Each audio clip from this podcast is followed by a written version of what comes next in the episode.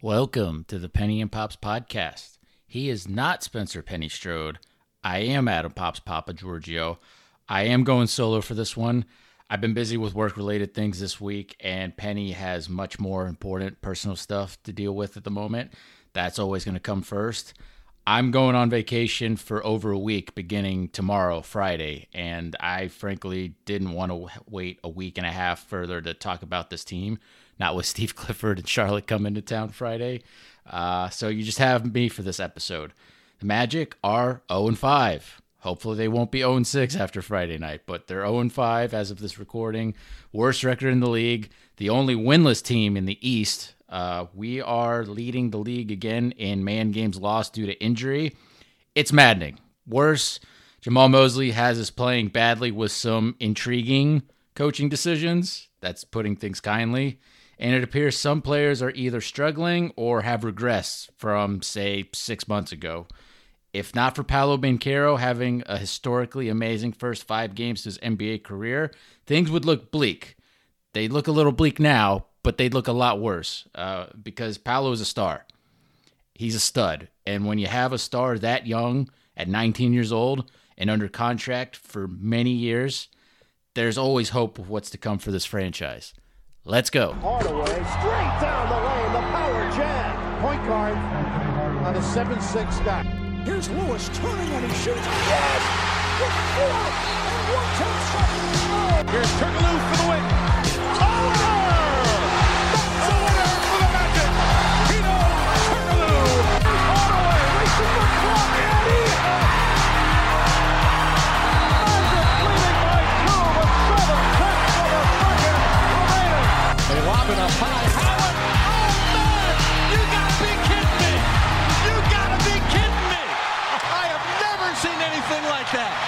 Goodness.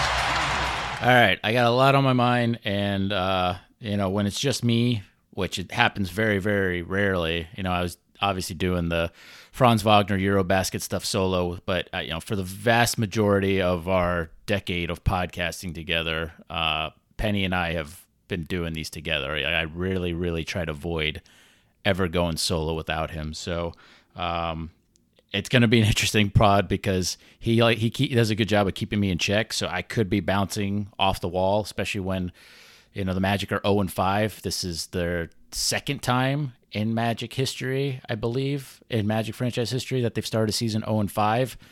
Uh, I think the record is zero oh and six for uh, most uh, consecutive losses without a win to open a season which I think goes to the 90 or 91 team. I, I could be wrong. I'll let uh, others correct me on that. But um, yeah, it's it's grim out of the gate. I, I had us winning 34 uh, wins, so I had us going 34 and 48.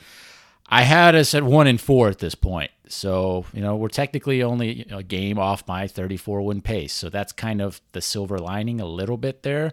Um, I do have the Magic winning Friday night against Charlotte because – Charlotte, whether they like it or not, I thought they were going to be tanking. Now Gordon Hayward is healthy and has been playing pretty well, and Steve Clifford he he maximizes talent when, even though he he took a lot of crap you know in Orlando. I think Magic fans ever so slowly are uh, are turning around on on their opinions on Clifford, but.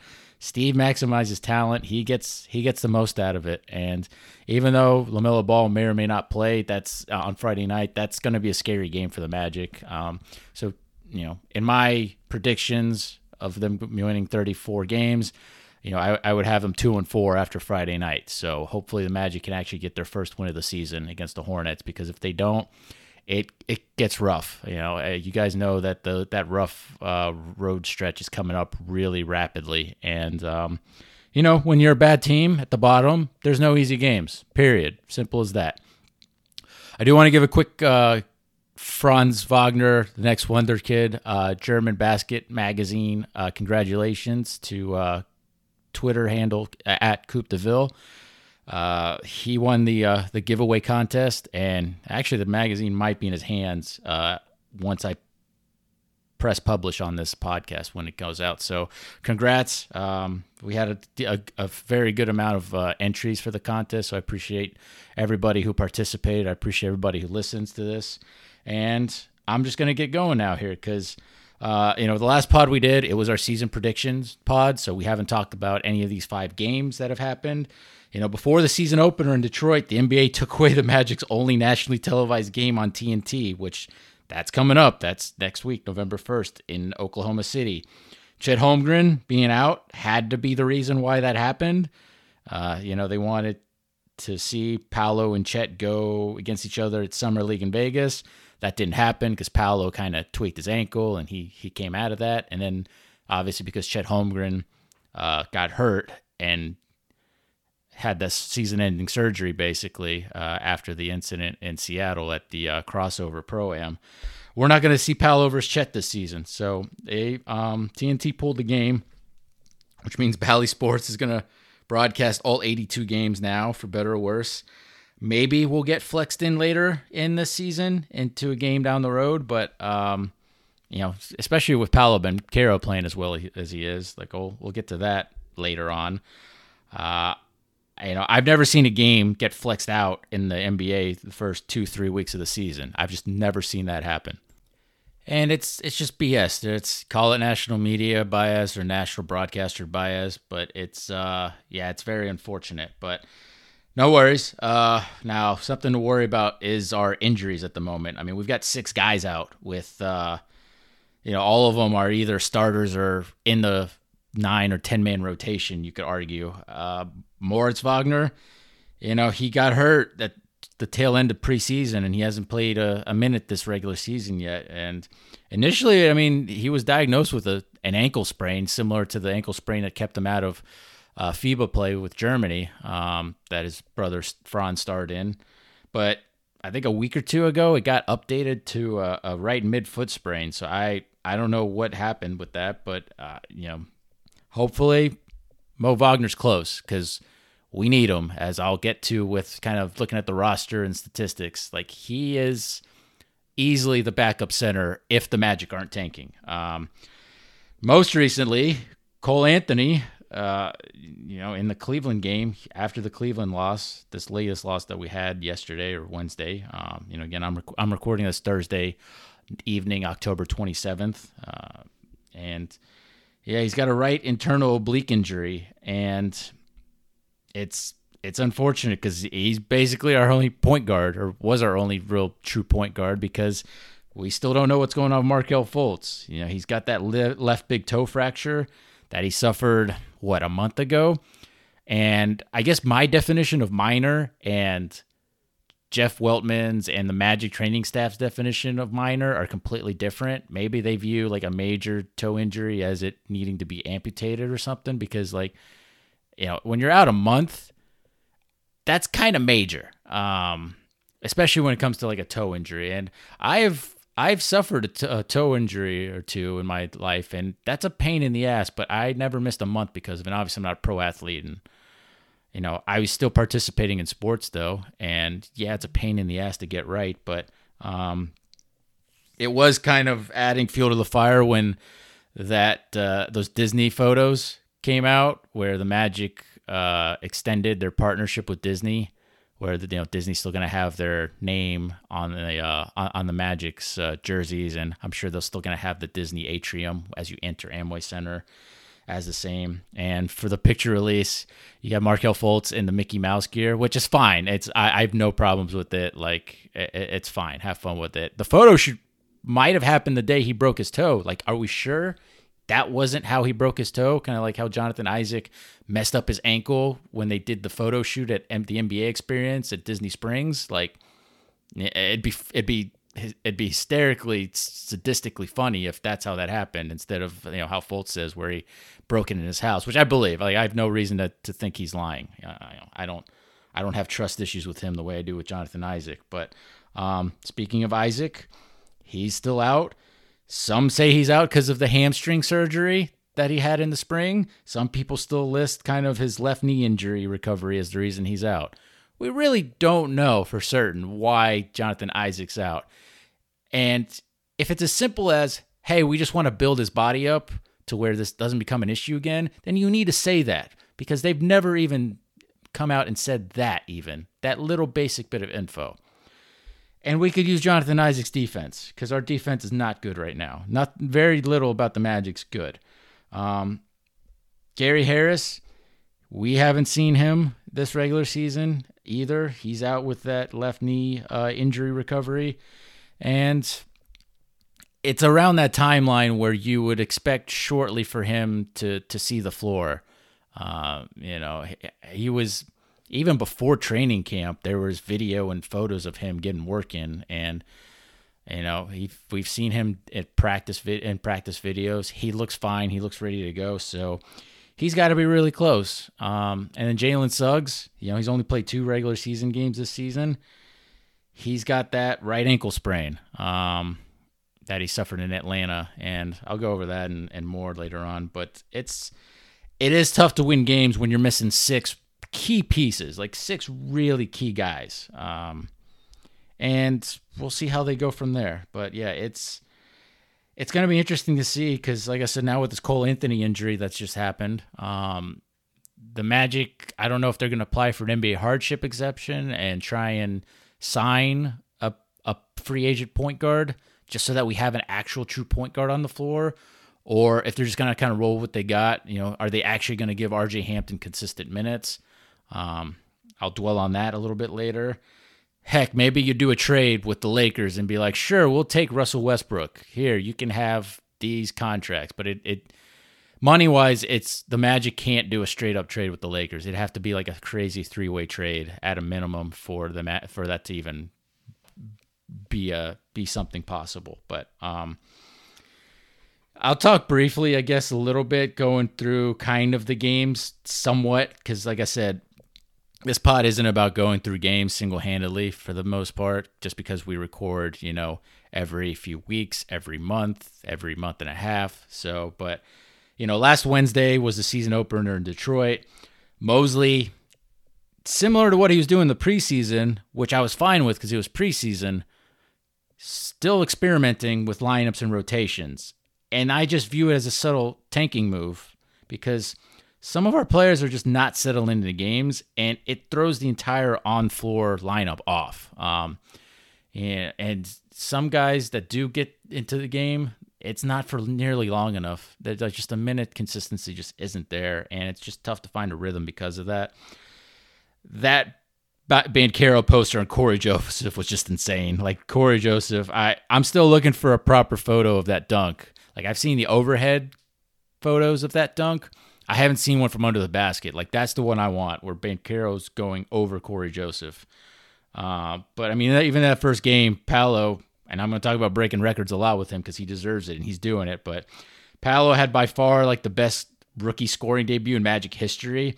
You know, he had that 20, the 27 points, which I think doubled the high, the next highest rookie total in Magic history. For you know, it's the Magic have a weird history where even like their great rookies, like uh, let's like Shaq, Penny, Mike Miller, uh, you know, Nick Anderson, Dennis Scott. Oh, Scott's a poor example, but um, you know, heck, even like a Matt Harpring or something, or Michael Doleac. Like it's it, it, this 27 points blew everybody else out of the water, and those 27 points were the most that a number one pick rookie debut uh, had since Allen Iverson dropped 30 which was also in a loss for the 76ers in 1996. So that's not, you know, this is something that not even a guy like LeBron James has done. Um, and that was a game that we should have won.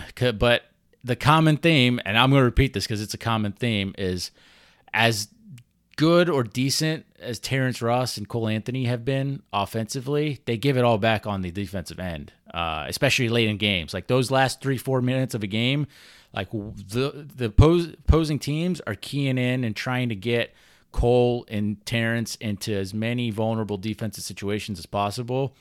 And when your perimeter defense is as bad as it's been currently, because we don't have guys like Suggs, Gary Harris, Fultz, you know, we don't have those guys that are better defenders than Ross and Cole. That leaves our better defenders like Franz and Wendell looking kind of mediocre at times because they're getting dribble penetrated on like crazy, and we're not stopping that. And that's really the issue that that it's come down to at the end of some of these games. Like the Magic should have won that Detroit game. game two in Atlanta, Suggs guarded Trae Young really well. And then Franz Wagner shut down the Dejounte Murray, too. And then that game flipped and changed when Suggs hurt his right ankle. Now, it, it didn't help, too, that you know he was shooting really well in that Atlanta game. And then he hurt his right ankle. Thankfully, it only appears to be a sprain, so who knows how long he's going to be out for. But it's it could be it could have been worse um, had the MRI revealed anything rougher than a sprained ankle. Um, but again, Atlanta picked apart Ross and Cole at the end. Um, you know, Trae Young caught fire going at Cole because we didn't have Suggs to guard him. Um, and then it didn't help that John Collins was actually probably Atlanta's best player in the game. Like John Collins feasted that night. Game three against the Celtics. You know, we're going into it 0 2, second night of a back to back. It's just a brutal home opener to have. Like the the NBA schedules schedulers that approve that need to be punished in some way because for the past 25 plus years, I mean, heck, maybe since the inception of the franchise, so all 34 years that the Magic have existed, there's that 5 to 10% of season ticket holders that are loyal to the Magic, but they come from New England and they're always going to have those Boston Celtics roots because, and they pass this down to their kids as well, um, because of, you know, those Larry Bird, McHale, Parish type successful teams. And I, I mean, I, I don't blame them. Um, you know, I never lived in Philadelphia, but you know, my my dad's side of the family immigrated from Greece to Philadelphia in 1970, and they were there from 70 to 85. Um, Matt Guokas' mom was my dad's English teacher. Like, um, so that's why Matty Guokas is always going to have like a soft spot in my heart because my dad, my dad actually had like signature gear and like a basketball and shoes that Matty Guokas actually gave him. That I don't, I've never been able to find those back in Greece because that's supposedly where there are is uh, up in northeast Greece in Katerini, but that's another story. But, um, you know, I I hold on to those other Philadelphia sports teams that I love. You know, I'm stoked that my Philadelphia Phillies are in the World Series. It's been amazing. It's the only reason that's keeping me much more sane watching this Magic team than I normally would be is this Phillies team run has been phenomenal. But I'm also a Philadelphia Eagles fan. I'm a Philadelphia Flyers fan. That's where it ends with the Philly stuff. Like I'm not a Sixers fan. Um, if the Magic aren't in the playoffs and you know the Sixers are up for a championship, like I'll, I'll, I'll be happy for them if they get it. I'm not going to openly root for them like I say I, I do for like a Giannis Antetokounmpo because uh, that's a Greece thing. You know, I have my Greek loyalties. You know, I love uh, Olympiacos and and Eurobasket or and EuroLeague basket play and soccer and you know with Orlando, it's I like the Solar Bears. You know, minor league hockey doesn't matter, but I like them. I'm a gigantic Orlando City fan. I've had season tickets for Orlando City since 2014. Um, I was super super happy when we finally won that won a cup this season. Um, and just you know, in that early playoff exit doesn't bother me because we won that cup. That Lamar Hunt Cup is a big deal. Um, and then obviously with the Magic, I've been a Magic fan since birth, since I could put memories together. I didn't attend my first Magic game till 1997, but I was watching games on TV as a little kid. And obviously it was a good time because that's when Shaq came in, that's when Penny came in, and we were great. But going on from there, you know, going back to the the home the home opener against Boston, that game three of, of, that third game of the season, you already know because of all those Magic fans, Magic season ticket holders, and then just people from New England in general that have moved to Orlando and live in Orlando. And there's always some tourists as well because it's nicer weather here in Orlando typically than it is in Boston this time of year. There's always going to be almost half the arena, if not more, depending on how good or bad the Magic are, and depending how good or bad Boston is, where there's going to be just a ton of Boston Celtics fans. And so for the NBA to schedule that game as our home opener is bullshit. And I, you know, moving forward, it's always been good. It's always worked that our home opener has been with some type of Southeast Division team, be it even the Heat. Bring on those fake Heat fans. That's fine. Because we actually play Miami good out of the gate every single time we, that we host that you know that we play them opening night. Bring on the Wizards, bring on the Hornets, bring on the Hawks. Like that's fine. Bring them on. But that was another game. That was the third game in a row that the Magic could have won, probably should have won. Um, and that was with a bunch of Celtics fans cheering on a team that made it to the finals, you know, a couple months ago. So, but Derrick White and and uh, and Tatum were just immense in this game. Um, and we keep losing games late because opponents are widely going after Ross and Cole. Again, missing guys like Gary Harris, Suggs, and Fultz, it's a big deal. It freaking sucks. Paolo Banchero became the first teenager to score 20 plus points in each of his first three career games in NBA history. That's a thing that happened. Like that, that if you think of all the stud teenage talents that came into the league, none of them have done what Paolo Banchero has done.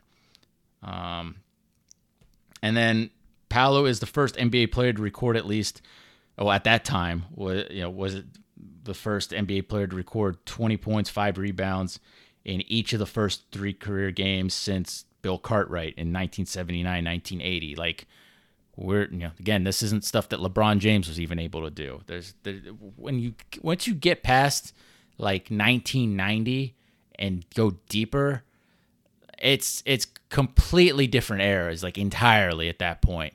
Um, I mean, we're talking 79, 80. This is when the Magic Bird era is beginning. Like, that's insane. Um, and then that fourth game in New York is where things have really started to kind of, the wheels have fallen off a little bit because that next game, like Tom Thibodeau's team just kicked our ass. Um, we, we, we easily could have won in that game and we hung in tight in that game. But it just became noticeable because of our lack of depth and because of just these weird rotations that you know Magic fans were properly suggesting that not staggering Paolo and Franz's minutes, it's just it's a missed opportunity because both those guys can handle the ball. And when your bench is kind of as weak as it is at the moment, like it's okay to let Paolo and Franz cook, uh, you know, each on their own as as the actual ball handlers because it's not like Mosley's playing RJ Hampton. So then at that time, all you had was Cole Anthony basically being point guard, which then meant Paolo and Franz were kind of running the show at times anyway. So I don't see why you couldn't stagger them, stagger them and have him kind of lead the bench unit. That's a subtle tank move in my mind to not do that. Like it's tough to view it any other way than that. Because you're playing Paolo and Franz a ton of minutes anyway, or at least you're giving them a lot of responsibility anyway. Like, why can't you let them do that? Okeke and Bamba, they shouldn't be seeing the floor. Like th- th- this was my decision at that point. You know, in the middle or late in Game Four uh, uh, of the season, where it's like guys like Bol Bol, Caleb Houstan are better. You know, Chuma's consistency just concerns me at this point. Um, Houstan and Bol should be getting Chuma and and Bol and uh, Bamba's minutes. Moritz needs to come back, and when he does, he and Bol would probably lead that bench front court, uh, where Bol would be the power forward. Um, our defense, rebounding, discipline are just lacking badly at this point. I don't know if it's frustration. I don't know if it's we're doing a lot of stuff that we weren't really doing last season. Um, with that next game, Bol and Paolo, they they would kept it, you know, they kept us afloat in that second quarter. We got out hustled after, you know, briefly having the lead in the third quarter. Like the Knicks really turned it on from there. And the offense is just not great. There's too much ISO and no flow in our offense before guys are launching shots. Like it's it's happening way too often now and it it used to be like a few positions here and there, you know, during games and it's like, well, okay, they're young and some of them are just shoot, you know, are, are just trying to are, are thinking they're getting good shots off, but it's it's now becoming very noticeable. And I'll get to actual statistics here soon to kind of show that. Well, actually, let's let's do some of that now because you know, looking at this, it's it's not great. Like I, pace doesn't mean a lot, but the Magic are twenty uh, first in pace.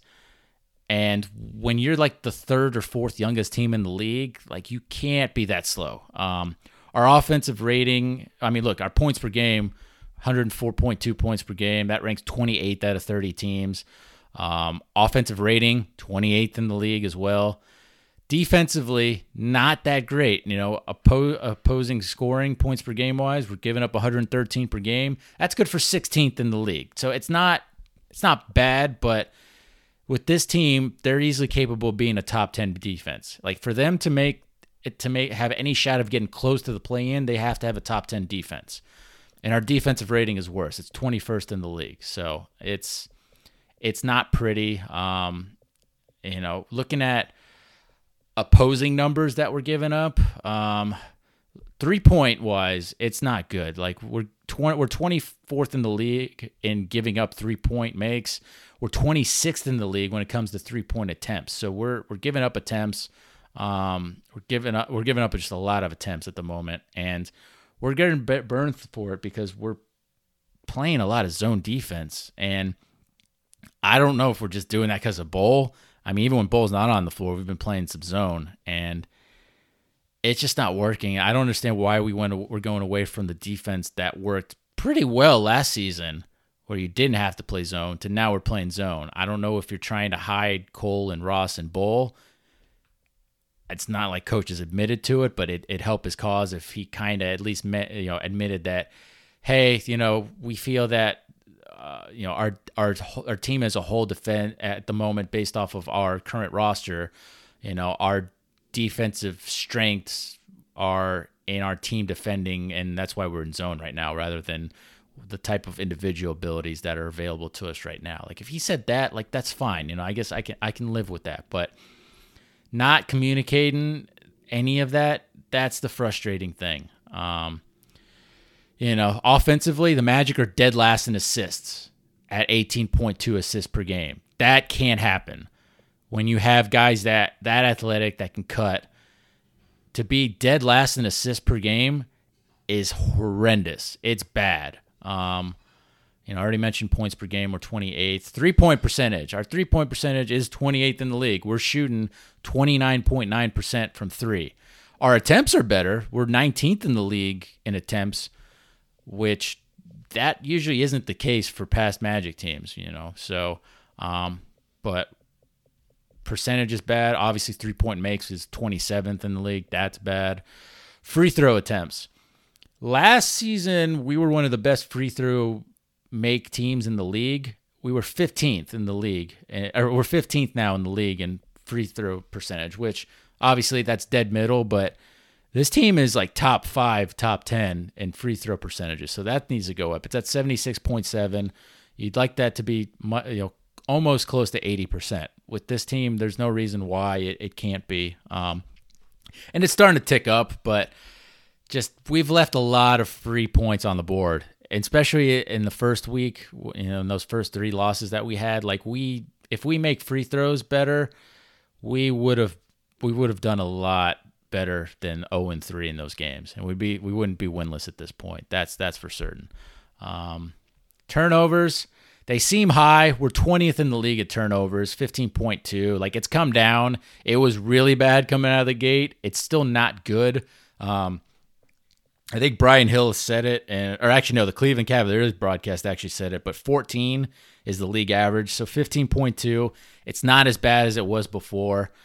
We are also committing a lot of fouls, though. We are 23.8 fouls per game as a team. That's 26th in the league. We're fouling way too much. Um, and just defensively, again, it's it, you know we're we're losing rebound battles. Uh, at least offensively, like we're coughing up almost 12 re- offensive rebounds per game. That ranks us 18th, which I actually thought it'd be a lot worse. Defensive rebound wise, um, actually, sorry, offensive. Re- yeah, we're we're giving up 11.6 offensive rebounds to to opponents. Like I said, that ranks 18th.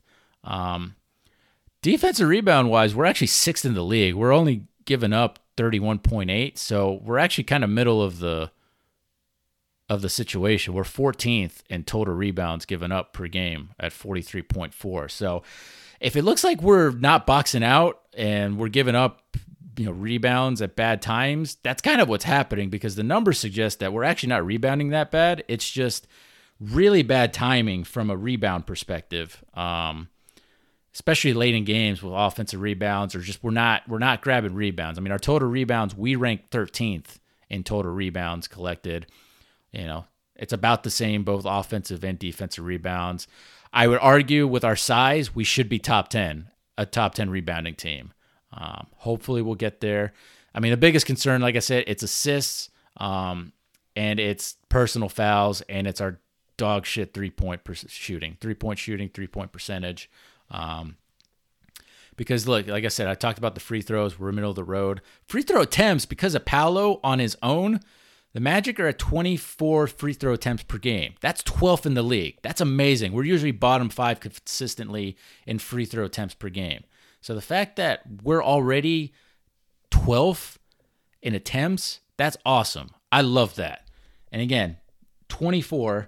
Paolo has nine of those per game. Pa- Paolo Banchero in these first five games is averaging nine free throw attempts per game. That's sixth in the entire NBA.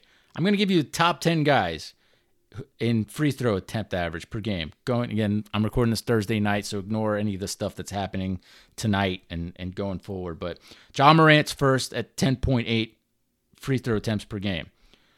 Giannis Antetokounmpo, second, 10.7. Kevin Durant, third, 10.3. Trae Young, same thing, 10.3. Fifth, and he might win six man of the year, but I, will be surprised if Christian Wood is still averaging 10 point uh, 10 free throw attempts per game um, in the next month.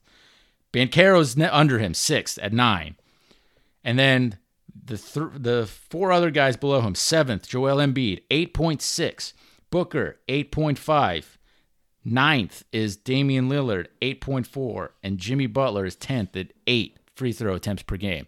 Those are some elite names overall. Um, as just offensive beasts, offensive weapons, and guys that are renowned for being able to get their points. So, again, for Paolo Banchero to be doing this, that's freaking amazing. And I'm really proud of him for that. And again, he's the most excited – he's the most exciting rookie from a free throw perspective that the Magic have had since maybe Corey Maggette. Like I, I, I'm probably it's probably not true. There's somebody probably in between that was better as a rookie, but um, I'm hyped for that guy, and he's amazing.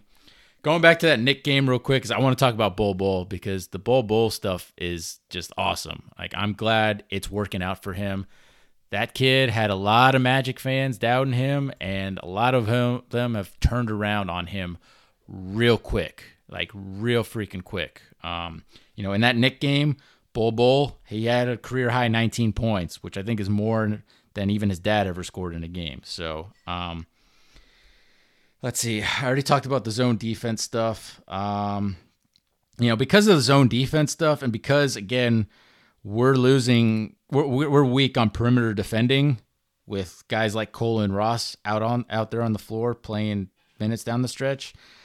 It's gonna hurt the block the shot blocking capabilities of guys like Wendell and especially even Bamba, even though I think Bamba's just motor is an issue in general. But um yeah, it's because those guys have to help over so much because of the dib- dribble penetration from the perimeter, and that's why like their rebound numbers aren't even that great um, for for all or most of our bigs. And yeah, let me get through. Let me get through these stats now because um, I'll go with Bol Bol off the bat. He's played all five games, all of them off the bench. He's averaging 17.2 points per game, or minutes per game. Uh, let's see. He's at 9.8 points per game. That's good enough for seventh on the team at the moment for for points per game average. He's averaging 5.8 boards, which that's more than I thought he was going to average. Um, let's see the shooting percentages. Bol is averaging now a three point shot per game now, and he's at 40% from three. Great. Awesome. Keep that up. Um, his he's got the best shooting percentage on the team at 63.6% from the field because he's he's hitting those runners. He's getting he's finishing in the paint. He's getting dunks and stuff like putbacks, alley oops. The the guy's doing pretty good, man. Um, and then the big the biggest thing with him is the 2.6 blocks per game. He's fourth in the league in blocks per game as ball Bol. It goes what's it go? Brook Lopez is first at 4.3 blocks per game. Uh, uh, Ivica Zubac of the Clippers at 3.3 is in a tie for second with Mitchell Robinson at 3.3. Mitchell Robinson of the Knicks, uh, who Magic fans are quite aware of his capabilities. But then Bol Bol's right there in fourth at 2.6 blocks per game. He had that, what, four block game that probably should have been a five block game. And then he has had like, He's had other games where it feels like he should have an extra block that then he gets credited for. Um, but he's he's causing havoc, uh, and a lot of these blocks are coming from the perimeter. He's getting some in in the paint, um, but he's not a center. I mean, Jarrett Allen proved that last night with the poster dunk on him, which unfortunately was number one on SportsCenter's top ten plays, which sh- shocked me that that was number one because there was a lot of cool sports moments going on that night, but including you know the Donovan Mitchell dunk over Ross, and even like the Donovan Mitchell one-handed rebound um, was really cool and impressive. That led to an assist and a bucket, I believe. Um, and then round out that top five of blocks, you know, Nic Claxton is fifth at 2.5. So, and then Anthony Davis and John Collins are tied for sixth at 2.3. So, um, Bol Bol, man, racking up the block shots. And it's something you would expect a guy like Mo Bamba to do. And that's not happening. Mo Bamba does not have a block shot in five games this season. That's insane. The other guys that have not blocked a shot this season are Jalen Suggs. I'm talking guys that have played. Jalen Suggs, Chuma, RJ Hampton, and Kevon Harris. Everybody else that's played for the Magic has at least one block shot. Um, and for Mo Bamba, I mean, we got to talk about it. He's played in all five games. His minutes per game are down to 12 now. And they're going to keep dipping because, especially if, if Mo Wagner comes back, and especially if a guy like Jonathan Isaac comes back, um, those minutes are going to just keep dipping for Mo Bamba. He's at 27.8% shooting from the field. 27.8. 16.7 three point shooting. He's even shooting only 50% at the free throw line. Um, he, again, like I said, no blocks. He's averaging 2.4 rebounds per game in 12 minutes and he's scoring 2.8 points per game. It's it, he's fallen off a cliff. It's it's unbelievable. Like the only guy that's shooting worse than than Mo Bamba is Kevon Harris, who's played three games at 14 minutes per game. So he's played more minutes per, per game as Kevon Harris than Mo Bamba, Chuma, and even RJ Hampton. Um, but Kevon Harris, 14.3% from the field. He has not made a three point shot yet for the Magic. He's also a 50% foul shooter at the moment. And look, his defense, it, it's it's coming it's going to come in handy. Like it's he's he's a respectable defender. That's that's for certain. Um, you have to give him that. But it's not worth him playing more minutes than RJ Hampton. RJ Hampton is our best three-point shooter. He's only averaged uh, half an attempt as RJ Hampton in the 11 minutes that he's played, but you know, he's only averaged two points per game in the four games that he's played. He got a DNP in the Cavs game when he definitely should not be getting any DNPs. And he might end up starting now this Charlotte game, is Hampton. That's where we're at with RJ Hampton. He might freaking be starting now, even though for some reason Jamahl Mosley has him in the doghouse. And I don't really understand why. Because he's still shooting 50% from three. He shot 40% catch and shoot threes last season. He was our second best three point shooter behind Devin Cannady, and Devin Cannady is not on the roster. Um, I know Magic fans, even though he's with the South uh, South Bay Lakers at the moment. Um, I think that's how, yeah, whatever Lakers G League team at the moment. You know, Magic fans are calling for Cannady to, to to be signed now that the Magic don't have a true point guard. Devin, no no offense, man. Like you're an amazing shooter and scorer you're not a true point guard. We need a guy that can actually distribute the ball and break down defenses, and he he can't do that. So that that rumor's got to end real fast. But um, yeah, let's let's get to some of the good at least here, because with Paolo Banchero, he started all five games. He he's averaging 34.6 minutes per game. So a lot of these starters are averaging more minutes under Mosley than Mosley's ever played guys before. Um, but Paolo Banchero is at 24 points per game as a rookie in you know at 34 minutes 34.6 minutes per game. He's getting his shooting percentages up. Um, you know his three point percentage it's creeping up. It's at 28.6 now. He's that's going to hit the low 30s quicker than you think because he's capable of, of hitting threes and he avoids kind of the the forced shots. Um, he'll he'll bury a few more than than what he's had than what he has overall this season. I mean, he's getting up 4.2 attempts per game, so um, that's a pretty healthy number. 44.8 field goal percentage. You want that closer to 50, but I mean, again, he's he's being keyed in a lot. He's being double and triple team. Like in that Boston game, that third game of the season, like we almost won that game, and then Jay and then Jayson Tatum, who is gonna be an MVP candidate, he might finish top three. Will Tatum in MVP voting um, this season? Decided to finally just he had enough, and he's like, I'm guarding him. And for a rookie like Paolo to get that type of respect from a guy on Tatum, where Tatum's like, I don't care what the coaching staff has planned. Paolo Banchero is killing us. I'm guarding Paolo. And he played him he played Paolo pretty good towards the end there. But for Paolo to get that type of respect, to be averaging the numbers that he's averaging right now, I mean, 7.6 rebounds per game is solid.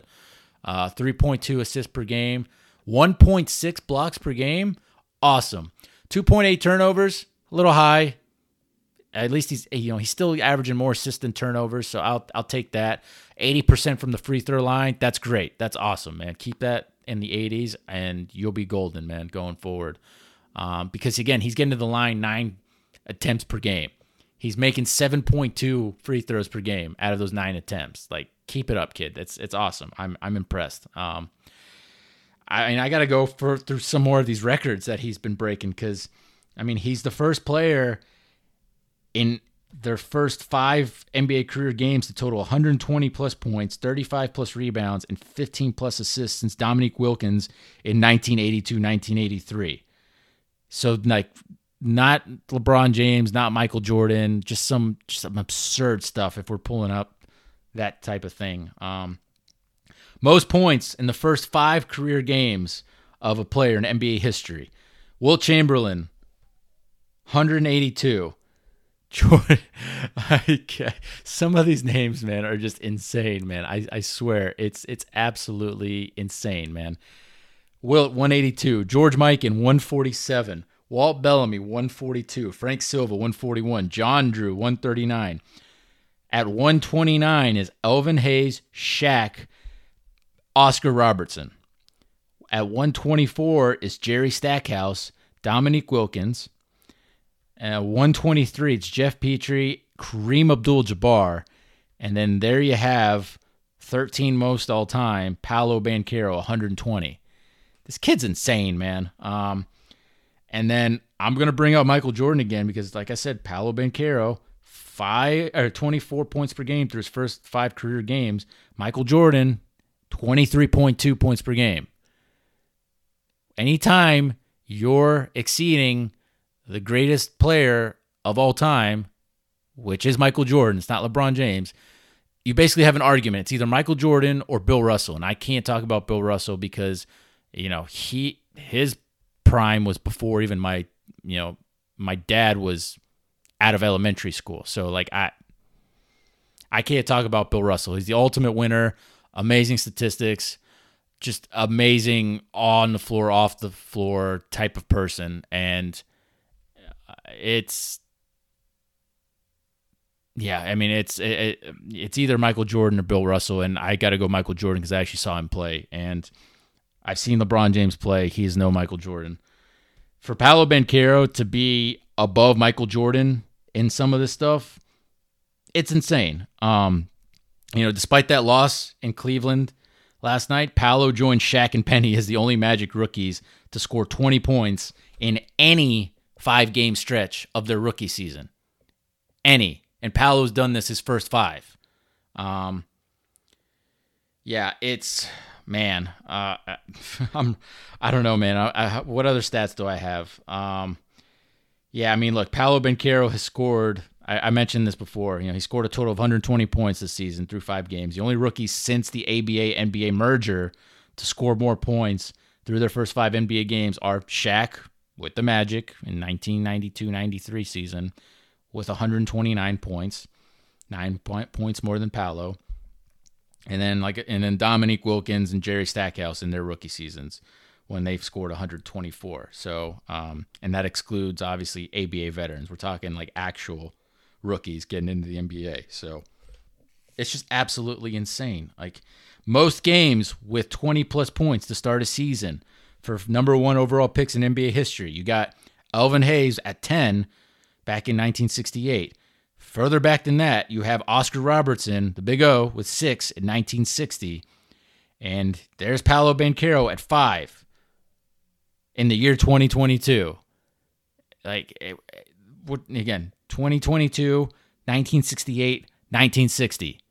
Just insane stuff. Um, yeah, I mean, just absolutely insane stuff. And, uh, you know, he's going to tie the Big O if he does it again against Charlotte Friday night, which he very well might be able to do that. Um, so that's where I'm at with Paolo. I mean, the kid defensively, he's to be fine. Like, he's not amazing. He's he's really he's a very good one-on-one defender.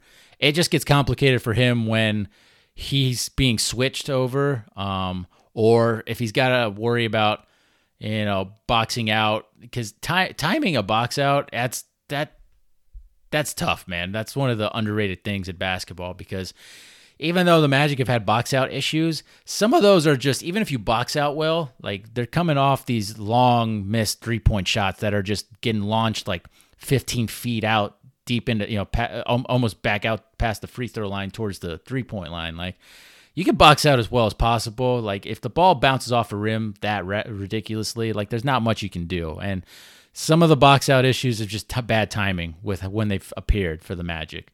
Because most people don't really notice a box out unless you royally fuck up in the last three, four minutes of a game. Let's be honest. Um, but part of that is not great coaching. Part of that is not having healthy defensive studs available uh, for the roster. Part of that is new roster, new players, new team. Like Paolo is still getting acclimated to this to his teammates. Like the whole team is still a lot of young dudes and a 31 year old Terrence Ross. Like it's that that's basically what it is right now. Um, so we'll we'll see how that goes. Um, all right, let's talk Franz Wagner because you know he started five games. Franz leads the Magic in minutes at 35 minutes per game. He's shooting 44.3% from the field. It's okay. If he was cutting more to the basket, it'd be better. The 20% from three point range is not good. Like for every three point attempt that he's making, five of those are misses. Um, and yeah, it's it's not great. Even like his free throw shooting, it's seventy seven point eight percent. Like this guy is an above eighty percent foul shooter. Um, he's averaging three point two turnovers per game. He's getting the four assists, but those turnovers are just way too high. Um, I still want him handling the ball. I really do. And 5.6 rebounds per game. That's fine. He's playing small forward and sometimes even shooting guard. Like it's and sometimes point guard even. Like it's it's fine. he's at 16.4 points per game. So he's the Magic's second highest scorer at the moment and I'm not worried about him for you know, this happens with with with international play sometimes where sometimes guys will come back and play amazing after an awesome international stint. Other guys, it might take them a bit to get going again. You know, sometimes they need to reacclimate themselves with the rules, with the ball, with I mean, it's it's it it seems like minute things, but it, it can add up. And in a situation where the Magic aren't running plays, because this is the thing that really becomes apparent when you watch a German national team coached by Gordie Herbert compared to a Magic team coached by Jamahl Mosley, is like that pace space, uh, you know, that pace space pass thing with Mosley. You're not really running set plays. Like you're doing all this dribble handoff stuff. Whereas with Herbert, even though it looked like Germany was doing a lot of ISO stuff, like they're still running sets. Like they're still getting guys open at times. Um, you know, especially at a timeouts. Like Gordie Herbert was amazing calling plays out of timeouts, and Mosley just is not doing that a couple times over the past year, I, you know, I've mentioned how Mosley cost the Magic games early last season, and how it was like a subtle tank job for that, as, along with him just being new and just making rookie head coach mistakes. He's making mistakes now, and I can only hope it's a decision to tank because if he's making these bad decisions with rotations, with all the zone defense that we don't need, with just lack of just offensive structure. And this team needs some structure. I'm sorry, it does. Um, or else we're going to just keep losing a bunch of games. And maybe that is the goal. You know, Weltman, they saw Scoot versus Wembanyama, and they're like, "Yep, we're gonna tank one more year, and we're gonna hold out guys with injuries longer than, except for Jalen Suggs, because we're gonna just permanently let that guy get hurt all the time, I guess. But, um, you know, we're gonna just purposely just hold out guys longer than they need to with their injuries, and yeah, the Magic are 0 5. They have the worst record in the league, so if they're tanking, they're winning the tank race at the moment, even though those top, those you know, the worst three teams in the league finish with just 14% odds each at getting the number one pick. Like 14%, that leaves a whole other 86% where you won't end up with the number one pick. So just keep that in mind because I know it worked out last season where we got Paolo, but think of all the other times over the past decade and even further back than that where it hasn't. Just keep that in mind. Um, but yeah, it's with Franz. I'm I'm not too worried. Like he's he is forcing three pointers. I mean, I could say that for half the Magic roster where they're getting up forced attempts where it's just it's not in the motion of the offense, and you know Franz is getting a little ISO happy, and we'll see if if how he adjusts to that. But I I'm not worried about him. He's gonna be fine. Um, he's he's gonna he's gonna be fine. So. Next, I'm going to talk Cole Anthony, who we're going to miss now because unless the Magic sign a point guard, we don't have a point guard unless Markelle Fultz gets back anytime soon. But you know that oblique strain that that can be a tricky thing. I'm not even going to venture to guess when he's back. But you know, Cole had started four games, or sorry, played four games. He started three of them. His minutes per game, 30 and a half. Um, he's our third best scorer at 15 and a half points per game. Three point shooting overall okay 35% from three like it's he's shooting five a game so that's you know it's fine ideally for a guy like cole you want him to be at 38 but you know 35 on this magic team that's again like the 28th worst three point shooting team in the league like i guess you'll take that at the moment his field goal percentage is at 41 and a half that's fine. Rebounds, he's always going to be a decent rebounder uh, for his size. Four and a half uh, rebounds per game, 4.3 assists per game, two turnovers. So it's not bad. Like the assist to turnover ratio, anytime you're two to one or better, like you'll take that. Um, he's almost at a block and a steal each average per game. Cole's one of those guys where you like also like with Franz where Cole is shooting 73.3% from free throw range uh, from free throw range and you can't you can't shoot 73.3% from the line. Like that's got to be over 80%. But the defense with him is the worry. Like he's offensively, he's handling contact amazingly because he put on the 10 pounds of muscle basically, or, or whatever, five to 10 pounds of muscle. And he's finishing really well through contact. Defensively, though, it, there's still a lot left to be desired. Like he's still getting blown by a lot. Um, he's setting. I mean, he he's doing a lot of physical things good, but he just can't keep guys in front of him. And you're never going to be able to be a starting cal- caliber point guard if, even though you're scoring 15 and a half per game, if you're giving more than that up on the other end, that's going to be a problem. So, but we're going to miss him. I mean, we need we need an act. You know, he's our second, and you know, we only have basically two true point guards on the team, and I would say Cole isn't even really a true point guard. He's more of like a like a two guard, if anything, but he can actually like play point. But um, now without him, without Fultz, like we're we're in some trouble here.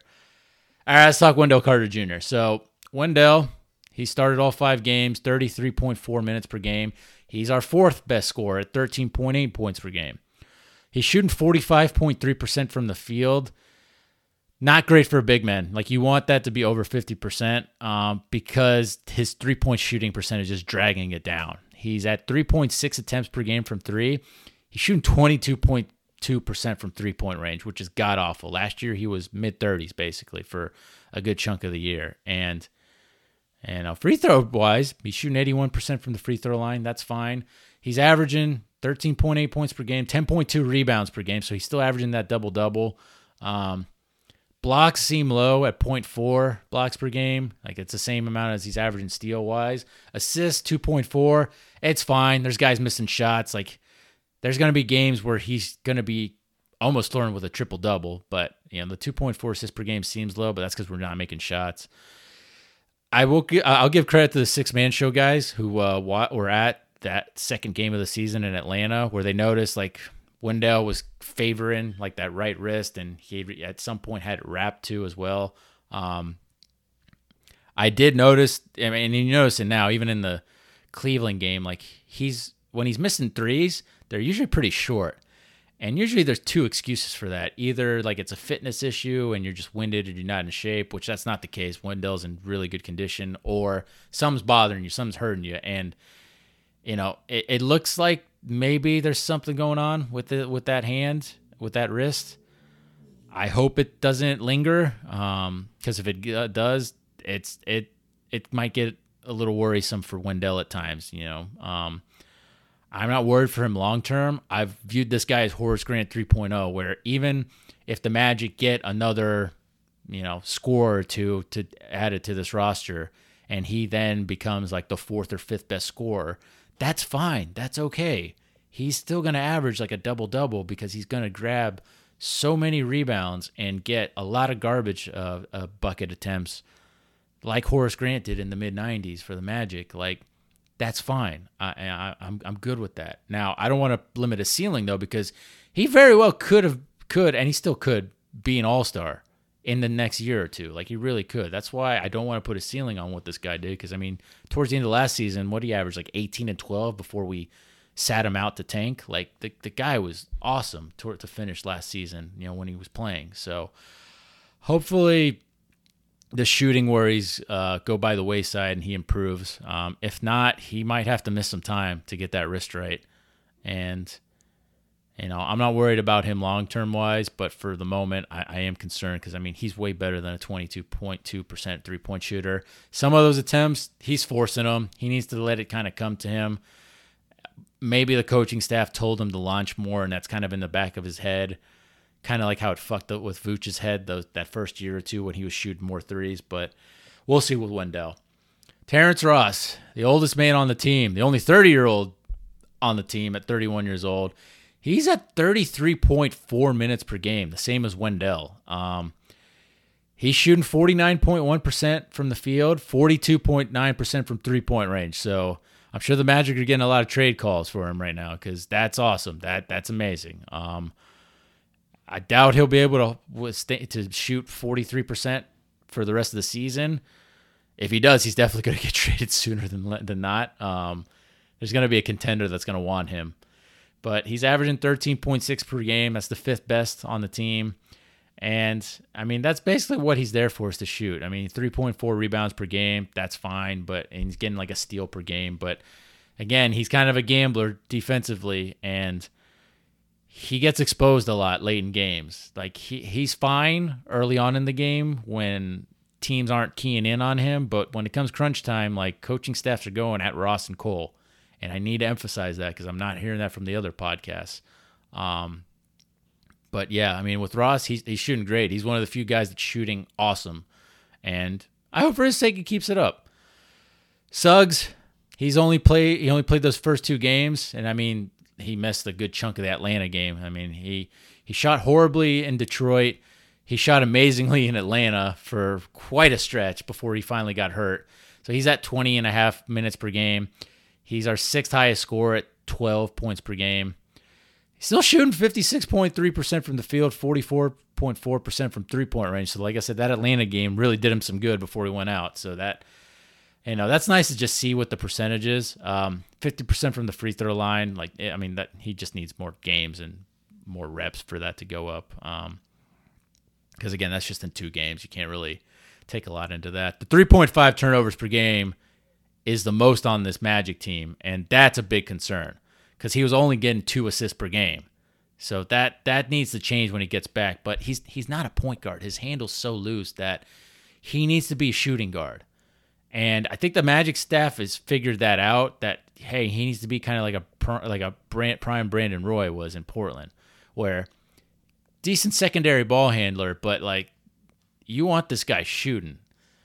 And again, if if this kid got a shot right from three, he's gonna be fine. He just needs to be healthy, and he needs to actually be kept out, and not be able to convince the staff, the training staff, that oh he's fine when he's clearly not fine because this screwed him up last season when he was limping the last four months of the season. You know, even though he was still playing pretty you know well in some stretches, but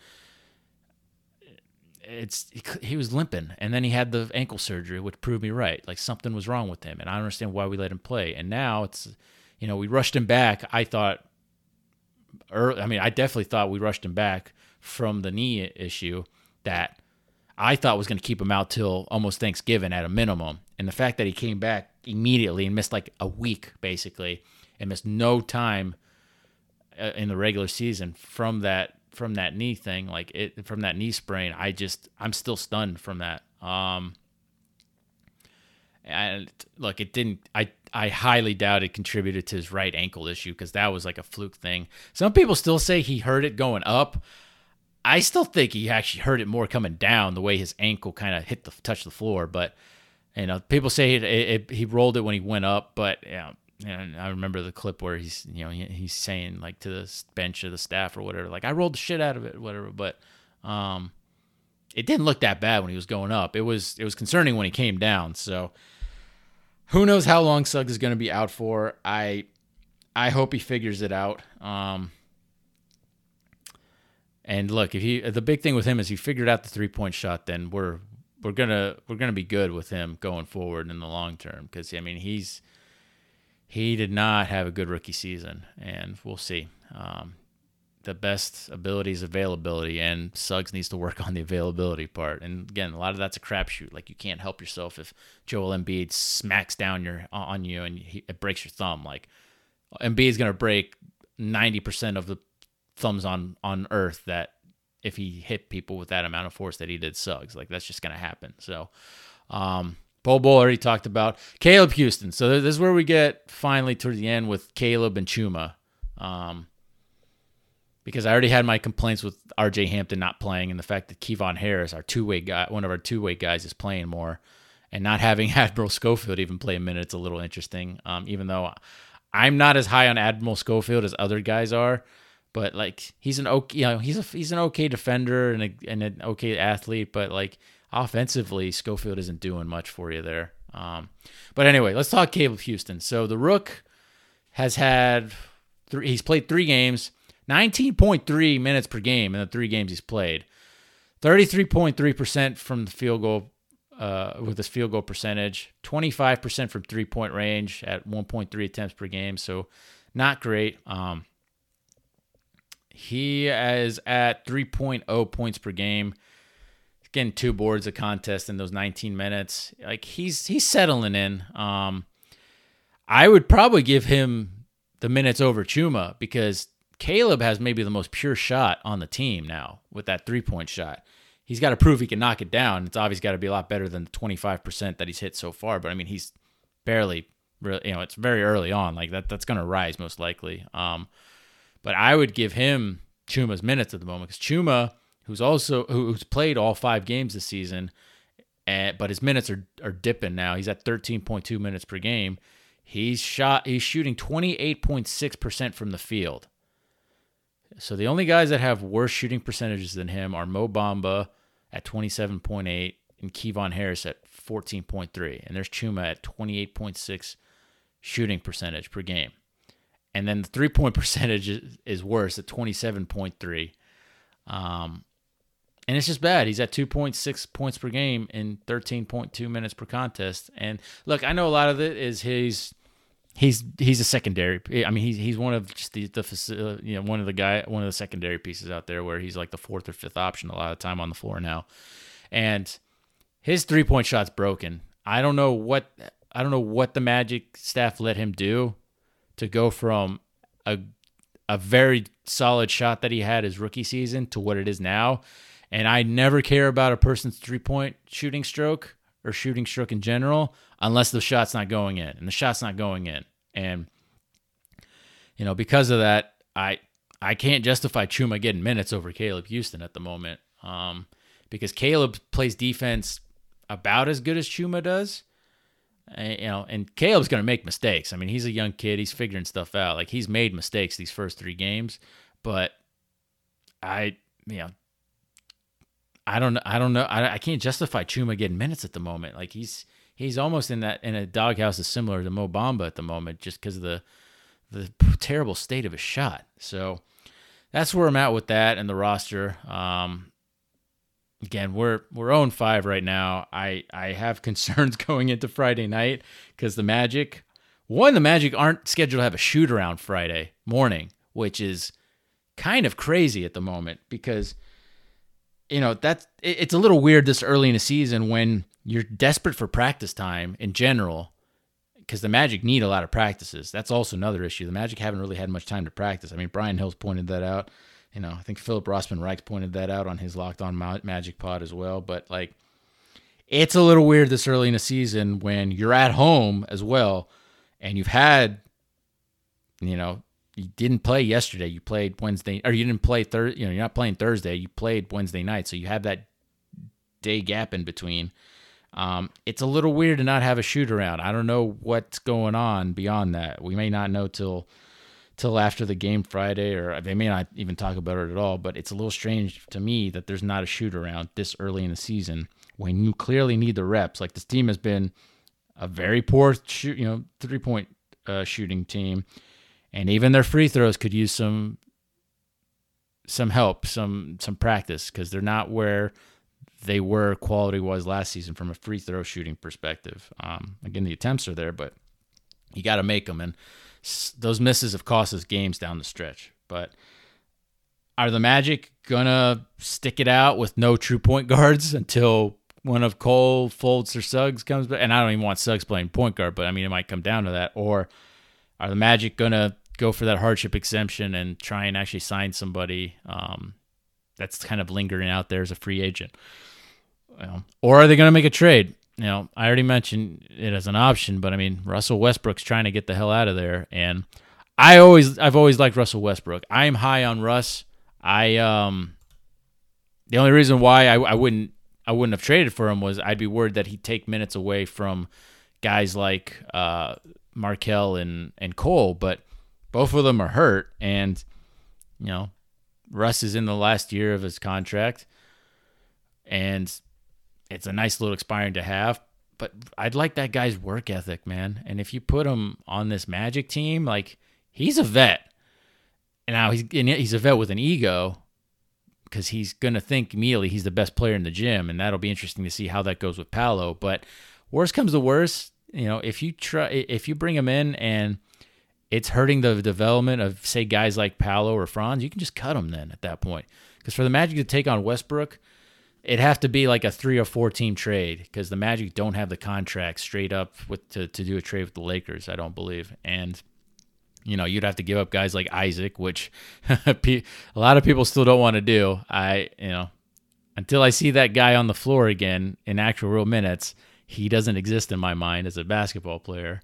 Um, I know I, I it can't be Suggs now. So then you're looking at you know would you give up Bamba and Ross? I would, but um, especially if you can get you know those Lakers draft picks. Um, I I would definitely think about it, but we'll see. You know, yeah, I I appreciate you listening to another episode of the pod. Uh, I I jumped around a lot, but I actually covered about as much as I wanted to cover tonight.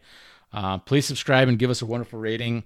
It helps our podcast ranking a lot. Uh, the more, the merrier with the rankings. Like we we can use all the help we can get.